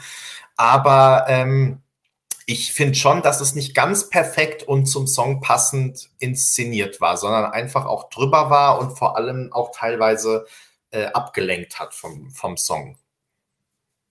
Ja, aber ich weiß nicht, ob die das bis morgen groß ändern werden. Mhm. Aber sie haben ja auf jeden Fall, hätten die Chance, das bis Turin natürlich noch dann zu optimieren. Und äh, da bin ich eigentlich auch ganz, ganz positiv. Ja. Also, also vielleicht als kurzen Zwischenstand, du hast ja mit der Startreihenfolge auch eine Umfrage veröffentlicht. Die ist ja. jetzt natürlich erst äh, zwei Stunden alt oder so, eineinhalb, ähm, aber gibt ja vielleicht einen ersten Hinweis. Also Chanel ist aktuell tatsächlich auf Platz eins bei uns, äh, bei den Leserinnen und Lesern, 25 Prozent. Mit Wann meiner kommt, Stimme, by the way. Bitte? Ach, eine von dir. Okay. Dann kommen die Tanjugueras, über die wir jetzt gerade schon gesprochen haben. Und auf Platz drei Raiden, Raiden, Raiden, glaube ich, ne? Ähm, über, über den wir noch nicht so intensiv gesprochen haben. Da fand ich auch, dass die Abmischung gestern nicht gestimmt hat, weil der Background-Gesang einfach sehr laut war ähm, was in der Studioversion nicht so ist. Ich glaube aber, wenn die das besser hinbekommen, du hast recht, ich hatte am Anfang äh, auch so ein bisschen äh, Diktator-Assoziationen und verstehe ich den Text nicht. Also vielleicht hat es auch damit was zu tun, keine Ahnung. Aber ähm, fand ich auch ein äh, bisschen kritisch, müsste man vielleicht noch mal ran vor dem ESC, aber so als Inszenierung und dass die auch von hinten nach vorne laufen, fand ich zumindest die erste Minute, die ersten eineinhalb Minuten ganz gut. Dann ist irgendwie nicht mehr so viel passiert. Aber eigentlich finde ich den Song an sich für den ESC überhaupt nicht verkehrt. Also das könnte ich mir eigentlich auch sehr gut äh, vorstellen. Hat mich an Alkohol is Free erinnert so ein bisschen aus Griechenland. Dann haben wir Shane. Shine. Shine. Und da ist ja mehr, mehr Schein als Gesang, würde ich mal so sagen. Ne? Oh, also, mhm. also, und das war ja schon abzusehen, als ähm, an dem Tag, als die Künstler bekannt gegeben worden sind und eine Pressekonferenz war, da sind die auch aufgefordert worden, da ja live zu singen. Und da ging das schon in die Hose. Also er ist ja auch da sehr stark in diesem äh, Falsettgesang. Und also das ist wirklich schlimm, weil das Lied in der Studioversion ähm, Das höre ich tatsächlich sehr, sehr gern. Das ist bei mir dann auch da vorne mit dabei. Das ist ja auch guter schwedischer Pop, ne? Also äh, da hat der Jonas Gesson wieder bestens abgeliefert äh, und ein bisschen Weekend. Also er weiß ja auch, wie er sich dann zeitlich immer so an die aktuellen Trends mit dranhängen muss oder Tendencias, wie ich gestern gelernt habe, dass das das spanische Wort für Trend ist. Ähm, also insofern da vieles richtig. Ähm, er macht ja auch ein bisschen was so her, ist ja auch ganz smart, wobei der Auftritt dann mir ein bisschen zu 80er war, auch mit diesen Hologrammen und so. Ähm, man, man hat aber gar keine Chance. Also, dass der da gestern noch mit reingerutscht ist, ähm, ich weiß gar nicht, an wem das lag. Wobei es lag auch an, an der demoskopischen Jury, meine ich. Oder, also irgendwer hat auch noch für ihn mit angerufen. Es sei ihm gegönnt, dass er dann noch eine zweite Chance hat ich erwarte da keinen besseren Gesang und ähm, da kann, würde ich auch für Turin erwarten, dass er da wäre. Also ich muss sagen, weil ich jetzt gerade hier irgendwie schlimm reingerufen habe, ähm, ich fand es doch nicht so schlimm, gerade im Vergleich zu anderen. Es war einfach sehr dünn und man hatte das Gefühl, dass darunter dann auch die Show gelitten hat, weil er hat sich ja eigentlich dann fast gar nicht bewegt, ähm, sondern stand irgendwie nur da, weil man hat das Gefühl, er muss wirklich all seine Kraft und Energie da reinstecken, die, die Töne einigermaßen äh, zu treffen und ähm, eben ja, und dann haben die sich noch dazu aber relativ dünn angehört. Also es war einfach nicht schön so. Und ich frage mich das ja sowieso immer, wenn Künstler, also dass das jetzt, dass das Lied mal einen hohen Ton hat, der schwierig ist, das verstehe ich ja, aber dass ja wirklich dieses ganze Lied offenbar in der Tonhöhe ist, die er gar nicht gut singen kann, wieso macht man das dann eigentlich? Also das muss einem doch schon auffallen, wenn er das einsingt, weil man weiß ja, man möchte damit live auftreten. Das finde ich immer irgendwie ein bisschen spannend, aber gut. Ähm, ja, sie werden sich was dabei gedacht haben oder auch nicht.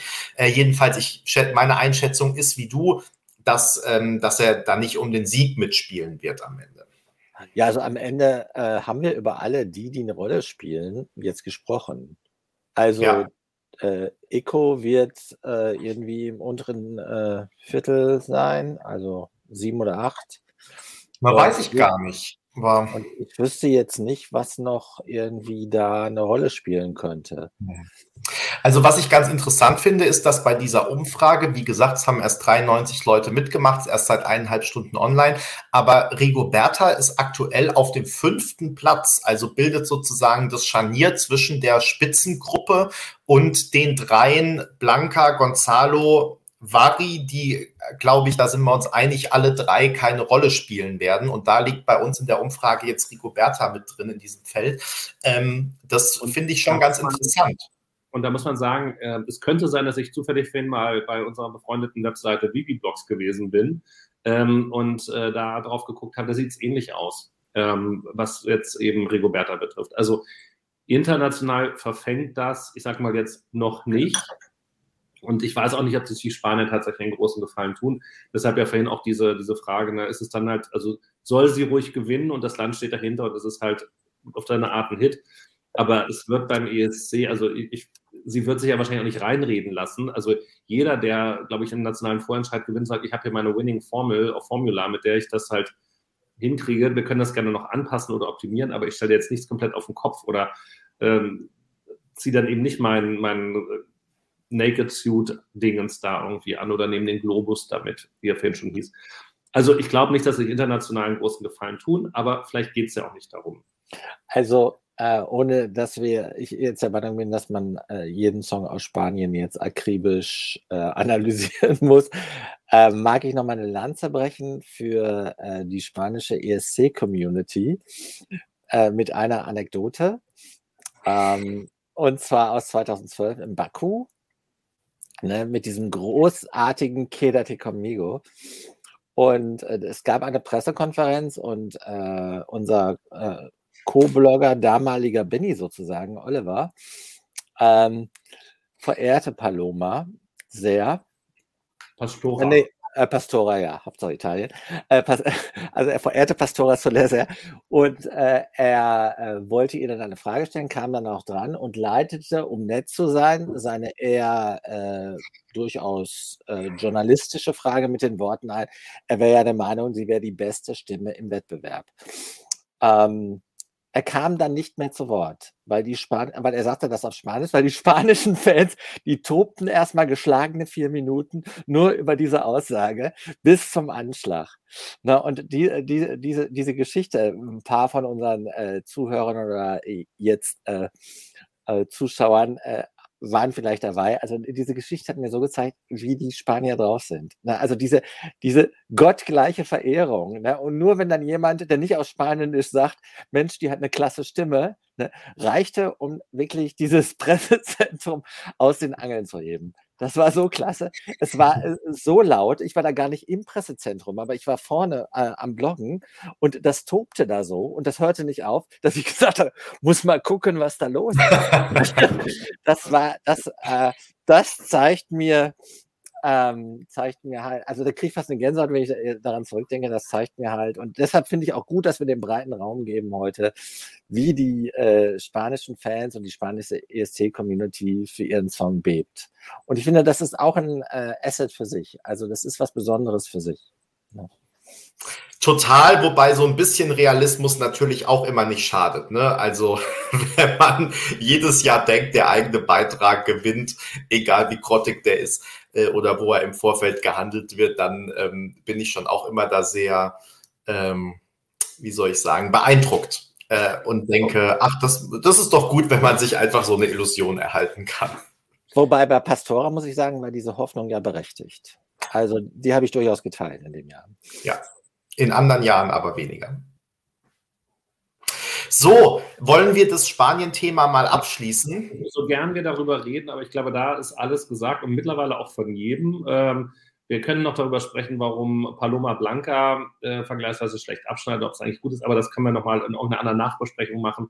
Oder bleiben beim schönen Gläschen Cava bei Gelegenheit.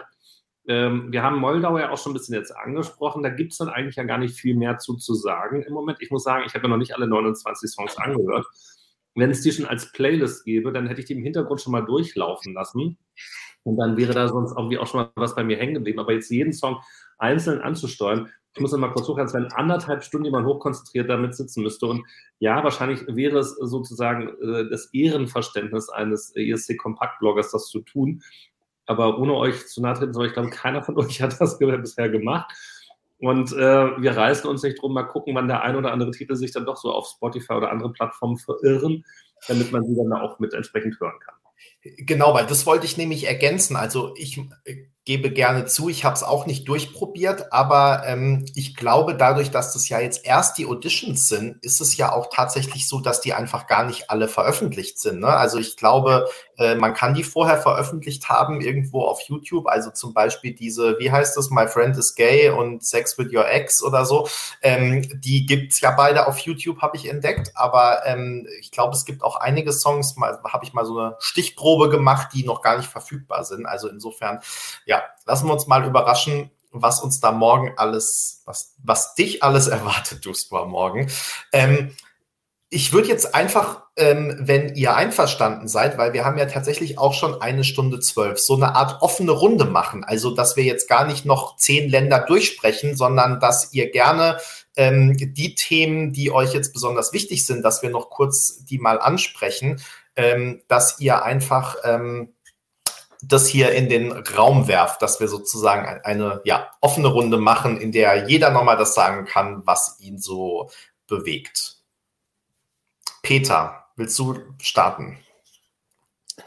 Okay, also in dieser Woche bewegt haben mich vor allen Dingen zwei Magazincover. Äh, die muss ich jetzt aber erst holen. Aber in der Zeit kann ich noch sagen, was mich natürlich vor allem bewegt, ist äh, das, was sich, äh, also die, äh, ich, erzähle in, insgesamt schon einen Countdown, das, was äh, hierzulande, also in Deutschland passieren wird. Ne? Weil es gibt jetzt natürlich ohne Ende Spekulationen, also ja auch bei uns, ne, wer A zu den äh, 25 Acts äh, gehören haben könnte, die da in Berlin äh, dabei waren äh, und sich der Radiojury stellen, also, also äh, aus vier Radio äh, Musikspezialisten der äh, ARD Popwellen, äh, und der Head of Delegation, ähm, Alex Wolflers, die ja auch Radio-Background hat. Und die fünf entscheiden ja am Ende des Tages, wer. Dass es vier sind, ist jetzt wieder dein, dein Wissen von irgendwoher, ne? Ja, that's what I heard. Ich weiß gar nicht, ob man das sagen darf, aber ich meine, es sind jetzt vier. Ne? Also. also die sechsköpfige Jury ist nur noch zu fünf, meinst du? Äh, vielleicht waren es ja auch fünf Radioleute und wir haben Alex einfach zugezählt. Ich weiß es nicht mehr. Ich kann sich rekonstruieren. Okay. Halte jetzt aber auch nicht für äh, VE äh, entscheidend. Na, aber ich bin natürlich sehr gespannt. Also es sickert ja auch durch, wer bei den Auditions war. Das lässt sich ja auch bei einem großen Kreis von Menschen, die da involviert waren, äh, nicht geheim halten. Aber äh, darüber mag ich jetzt gar nicht spekulieren. Das passiert ja schon äh, auf dem ähm, Blog bis zum Anschlag. Aber was mich natürlich beschäftigt ist, es sind sechs Songs. Und ich habe jetzt ja die Benchmark Spanien, über die wir eine Stunde gesprochen haben. Wie variantenreich werden diese Songs sein? Also bei sechs Songs kannst du sowieso äh, schon mal nur äh, eine begrenzte Anzahl von äh, Musikfarben äh, abbilden. Und ich bin natürlich hochgespannt, äh, gibt es einen Song in deutscher Sprache? Ne? Wie ist die äh, Bandbreite der ähm, Interpreten? Also sind, sind Bands dabei? Also haben äh, in Klammern haben es äh, Planche Malheur oder Eskimo äh, Kolbe, von denen wir wissen, dass sie sich beworben haben, äh, ins Finale geschafft. Wie ist die Verteilung, was äh, andere Acts angeht? Gibt es einen äh, Song aus dem Genre Rock? Gibt es einen Song aus dem Genre Schlager? Ne? Also äh, gibt es auch Songs, die wirklich äh, sofort erkennbar sind als, äh, wie soll man sagen, Absender ist Germany. Ne?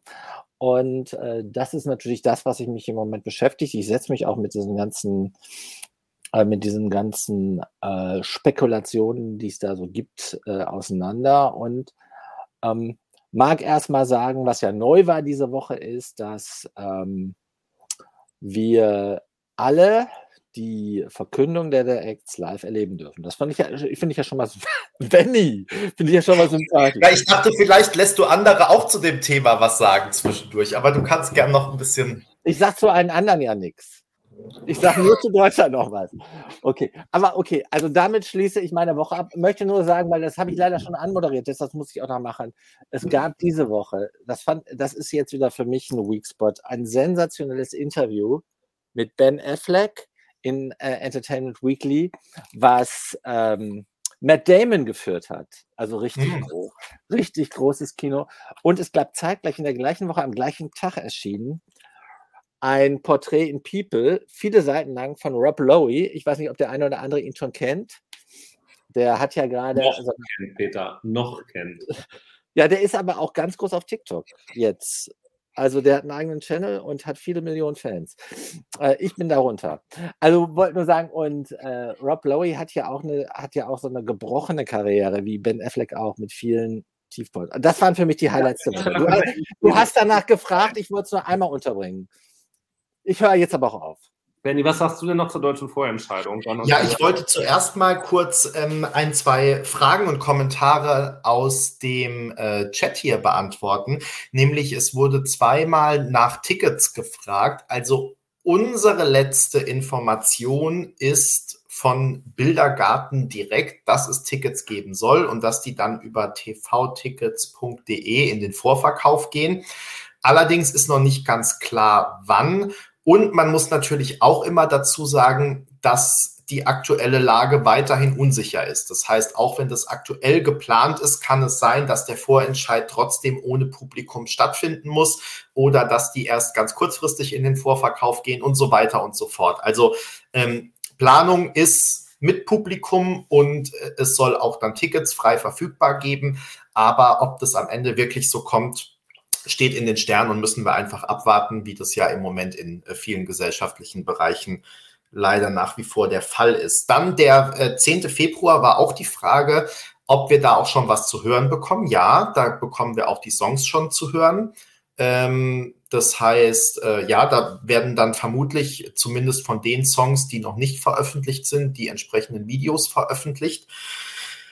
Und ähm, dann war jetzt noch das Thema, ich glaube hier auch in einem Kommentar, genau, Radio und live auf der Bühne.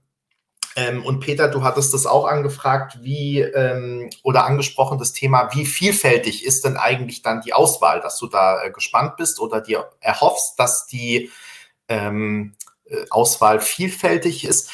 Da haben wir auch schon drüber gesprochen, vielfach hier im, in den letzten zwei Livestreams, dass wir da ein bisschen kritisch sind. Und ich muss sagen, ich kann mir das nach wie vor auch ähm, vergleichsweise schlecht vorstellen, dass da wirklich was ganz Außergewöhnliches ausgewählt wird, ähm, weil die Ansage ja ist, diese Songs müssen dann in den beteiligten, auf den beteiligten Radiostationen gespielt werden. Und ähm, das sind halt alles mehr oder die meisten sind so mehr oder weniger die typischen Mainstream-Radio-Songs, das Beste äh, aus den 80er, 90ern und von heute oder so, 90er, Nuller Jahre und von heute.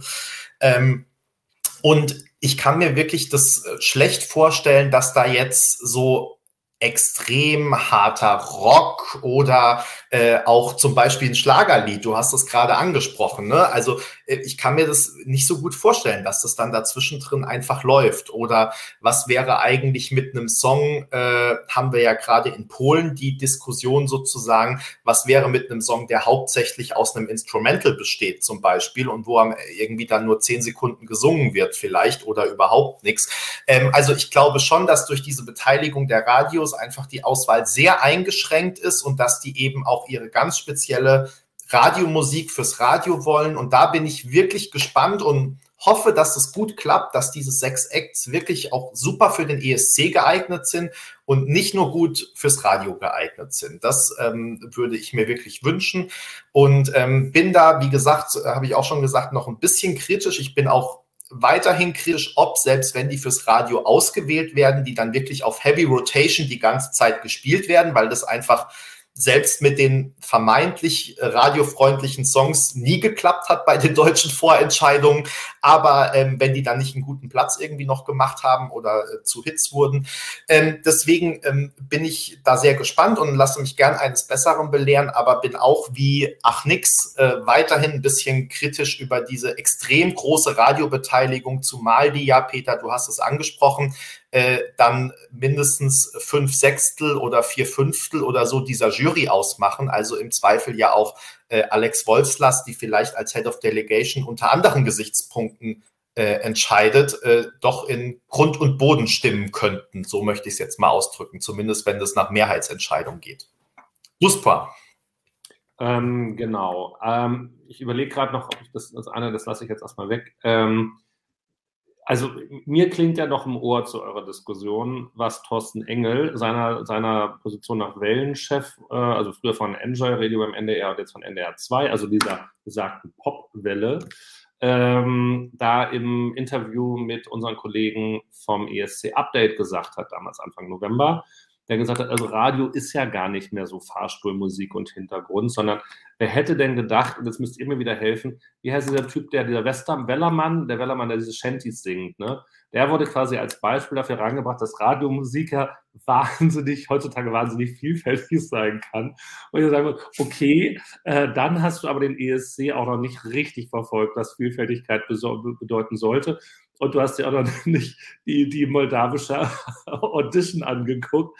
Äh, also die Vorstellung, dass I, My Friend is Gay läuft irgendwie auf allen Radiosendern hoch und runter. Der, der ist genauso unwahrscheinlich, für mich zumindest, wie Gehüftgold mit welchem Song auch immer. Oder dann im Zweifel, wenn es dann soweit käme, dann auch die Eskimo Callboys. Also ja. Vor allem, vielleicht, wenn ich das ergänzen darf dazu, die Frage ist ja auch, was ist Ursache und Wirkung? Also der Wellerman ist jetzt nicht ein Hit geworden, weil er im Radio lief, sondern weil es ein großer Hit wurde, sind die Radiostationen aufgesprungen. Das ist ja zum Beispiel mit Moneskin ganz genauso. Äh, weil das ein Hit war und ähm, weil das gut angekommen ist, wurden die dann auch in den Mainstream-Radios gespielt. Ja, aber, aber Moneskin, Nemo...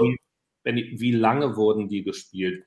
Ich mache doch da mal meinen, meinen Airplay-Check die waren doch auch genauso schnell wieder weg vom Fenster. Die sind einmal in Deutschland angespielt worden und da waren die auch. Na, aber also ihre Folges, also ähm, City Eburni wurde ja tatsächlich nicht so häufig gespielt, aber ähm, die anderen Sachen dann schon. Ich glaube, da hattest du dann kein Update mehr gemacht. Vielleicht nee, das, wir das, das kein ESP-Song war. Das war ja Vielleicht müssten wir das nachträglich nochmal holen. Nee, aber insofern, also die Radios springen da, glaube ich, manchmal schon auf Wellen auf, aber sind dann da einfach nicht die Trendsetter, die sagen, wir pushen jetzt da was, was nicht unserem, also das ist ja. ein bisschen Verklärung der eigenen Rolle, glaube ich. Und, und also Nathan, Nathan Evans, also Wellerman, ist aber ein super Beispiel, wie Radio eben nicht äh, Trends setzt, sondern nur Trends hinterherläuft. Weil das war ja ein britischer Postbote, der ein äh, cooles äh, Shanty-Video gemacht hat auf TikTok, was da maximal viral ging. Dann wurde es gar nicht so sehr in Deutschland, aber international ein großer Hit ne, vor allen Dingen auch in seiner britischen Heimat. Und als es dann international gechartet hat, haben die deutschen Radiosender ähm, äh, langsam sich darauf zubewegt. Aber auch da wieder in zwei Stufen. Erstmal kam das Privatradio und äh, nachdem der Song dann darüber auch in Deutschland und über die äh, Streamings äh, via Spotify, äh, die dann über TikTok ausgelöst wurden, nachdem er dann in Charts war, dann sprach auch, sprang auch der öffentliche rechtliche Rundfunk darauf an. Ne? Insofern äh, kann ich nur das manifestieren, habe es nur noch mal an diesem konkreten Beispiel, was äh, Herr, wie heißt der, Engels, Engel, Engel, ja, da, ja, äh, Engel da genannt hat, da kann man es genau erklären. Äh, klar, äh, äh, sie haben es am Ende gespielt, aber sie haben es nicht gespielt, weil sie besonders innovativ sind, sondern weil sie äh, am Ende des Tages auf die Charts geguckt haben und gesagt haben, oh, das sollten wir nicht auslassen. Ja, und oh, wir probieren es mal und oh, das testet ja gut, oh, dann können wir es ja häufiger spielen. So, so ist es doch, wie die Radiodenke funktioniert. Und ganz ehrlich, äh, bei unserer Anfrage äh, bei den Radiosendern kam ja genau das auch raus. Also wir haben ja dann nur von, also wirklich ja nur explizit vom, vom Hessischen Rundfunk da die eine Antwort gekriegt. Und die war ja auch so, ja, äh, wie wir die einsetzen, entscheiden wir, wenn wir die Lieder kennen. So, und damit ist doch dann eh schon wieder klar. Also wenn, äh, da ist nicht automatisch gesetzt, der Titel wird 20 Mal gespielt oder so, sondern da wird halt mal schön geguckt, wo kann er eingesetzt werden, wie auch immer, wie machen wir uns nicht angreifbar und wie machen wir uns unser Programm nicht kaputt. Mhm. Am Ende wird es darauf hinauslaufen, Peter, deine Haare sitzen jetzt wieder noch mehr wie eine Eins. Also Peter hat sich gerade einmal so, dann können wir gleich auch überleiten zu meinem Punkt, den ich noch ansprechen wollte. Ähm, ja. Äh, aber das, genau, also es wird sehr radiokompatibel werden, darauf können wir uns einstellen. Ähm, da habe ich ja prinzipiell auch nichts dagegen. Wir erinnern uns an die schöne Wortschöpfung äh, popkulturelle Relevanz. Ja, und äh, ein Teil davon ist auch äh, das, was das Radio erzeugt. Und wenn ein ESC-Song oder ein Vorentscheid-Song erfolgreich ist und auch im Radio gut funktioniert und die Leute es auch so gerne hören, weil er sie entweder berührt oder sie zum Tanzen, zum sonst was animiert, I'm in. Ja, es muss jetzt nicht nur um, um anzuecken, eckig oder kantig sein, sondern es kann halt auch einfach ein richtig erfolgreicher, guter Song sein, der auch im Radio. Auch Radiosongs können beim ESC gut abschneiden. Das widerspricht, aber es ist eben kein hinreichendes Kriterium. Ja. Genau, auch sehr schön, genau. So, damit kommen wir zu Peters Frisur. Und wenn die letztes Jahr, ich wäre heute vorbereitet gewesen, letztes Jahr hast du ja immer uns gefragt, was denn unser bisheriger Lieblingstitel ist. Das hast du auch am Anfang der Saison gemacht, äh, von den dreien, die schon feststehen. Ab nächstes Mal mache ich das wieder. Ab nächstes Mal machst du es wieder. Aber dann werde ich ab da wahrscheinlich immer wieder denselben Titel sagen. Mein liebster Vorentscheidtitel ähm, ist ja, und ich glaube, es ist, äh, oder es ist Malta oder ist es Irland? Benny hält sich, Benny hält sich schon die Haare fest. Das nee, du, Malta war das, da hast du es vorhin falsch gesagt. Das ist Malta. Ja. Also es kann auch Malta sein. Also es ist nämlich Rachel Goody, I'm loving me. Äh, Ach, der war doch schon in der WhatsApp-Gruppe. Den finde ich auch gut. Genau. Nee, hattest also, du nicht was anderes? Du hast doch irgendeinen anderen mal genannt. Ich nenne immer mal was anderes, aber das ist der Top-Song Nummer eins. Und da ist dann nämlich auch die großartige Zeile, also wenn man hier so. Nicole aus Malta hattest du zwischendurch als ja, auf jeden Fall Gewinnerin des ESC 2020 genannt. Das war, aber was, was schert mich mein Geschwätz von vor anderthalb Also, wir können festhalten, es wird ein Kopf-an-Kopf-Rennen zwischen Irland und Malta dieses Jahr. Wobei, wobei im Moment. Und den letzten ein, Platz. Eindeutig liegt im Moment Irland vor und daran keine Chance haben, ins äh, ins Finale zu kommen. Rachel, I'm Loving Me. unbedingt anhören. Der Anspieltipp des Tages, Feel the Wind in my hair. Das ist nämlich der Punkt. Und so wie ihr euch beide die Haare gerade festgehalten habt, ist das ganz großartig. But I'm loving me. Herrlich. Also äh, großartige drei Minuten, die beste Laune bereiten. Und dafür, ganz ehrlich, ist der ESC auch dafür. Solche, solche Perlen. Und der Text ist auf dem Punkt. Der Text ist auf dem Punkt, ist eine Aussage, da passt alles. Also äh, ich habe ja auch Blogfreund Norman rübergeschickt, der natürlich auch sagte, super, das reicht ja immer auf dem Arbeitsweg, den Song exakt siebenmal hintereinander zu hören, Feel the Wind immer, ja. Äh, und er meinte, ich höre da sowas wie schwedische Produktion raus. Das kann gut sein, ich habe mich da noch nicht tiefer mit auseinandergesetzt. Also der Song, ich sag's mal so, hat alles, ja. Und wenn das jetzt noch einen schönen Auftritt hat, dann läuft das dann. Da gibt es kein Vertun mehr. Dann bleibt mir bei so viel Begeisterung ja jetzt eigentlich nur noch die Abmoderation, denn wir haben eineinhalb Stunden rum und außerdem beginnt jetzt das Finale von EMA Fresh in ähm, Slowenien. Äh, bei uns gibt es natürlich ein Live-Chat und dann morgen auch Live-Blogs und oder Live-Chats, ich glaube Live-Chats nur, zu Moldau, äh, zur eigentlich Audition, die jetzt aber die Vorentscheidung geworden ist, ganz plötzlich, einen Tag vorher, zwölf Stunden vorher. Ähm, dann gibt es einen Live-Chat morgen zu Litauen, dem ersten Halbfinale. Und es gibt einen Live-Chat zu Norwegen, dem dritten Halbfinale. Ja, super. Das ist doch ein super ja, tolles Live-Blog morgen Abend. Ach so, ja, also genau, zu äh, Spanien. da habe ich jetzt mal vorausgesetzt, dass ihr euch das alle in der letzten halben Stunde oder den letzten 20 Minuten, die wir nicht über Spanien gesprochen haben, gemerkt habt. Äh, ich glaube ganz fest an euch. Also es lohnt sich morgen natürlich genauso wie sonst immer auf ESC Kompakt zu lesen und vorbeizugucken und vor allem dann natürlich mit den anderen zusammen mitzukommentieren während der Live-Shows. Ähm, ich habe jedenfalls immer viel Spaß dran und freue mich, wenn ihr dabei seid. Und ähm, ansonsten, falls ihr das noch nicht getan habt, könnt ihr sehr gerne unseren YouTube-Kanal abonnieren und ähm, oder eben unseren Podcast, je nachdem, ob ihr uns gerade seht oder hört. Wir kommen bestimmt nächste Woche wieder zurück irgendwann, irgendwie, werden das rechtzeitig ankündigen. Und ähm, ansonsten bleibt uns jetzt nur ganz viel Spaß euch zu wünschen mit dem Finale des äh, slowenischen Nachwuchswettbewerbs EMA Fresh, bei dem die letzten vier Tickets für die slowenische Vorentscheidung vergeben werden. Es wird ganz großartig. Äh, jetzt auf ESC Kompakt und wir wünschen euch einen schönen Abend, schönes Wochenende mit vielen ESC-Shows und sehen uns beim nächsten Mal wieder. Macht's gut, bis dahin. Ciao, ciao.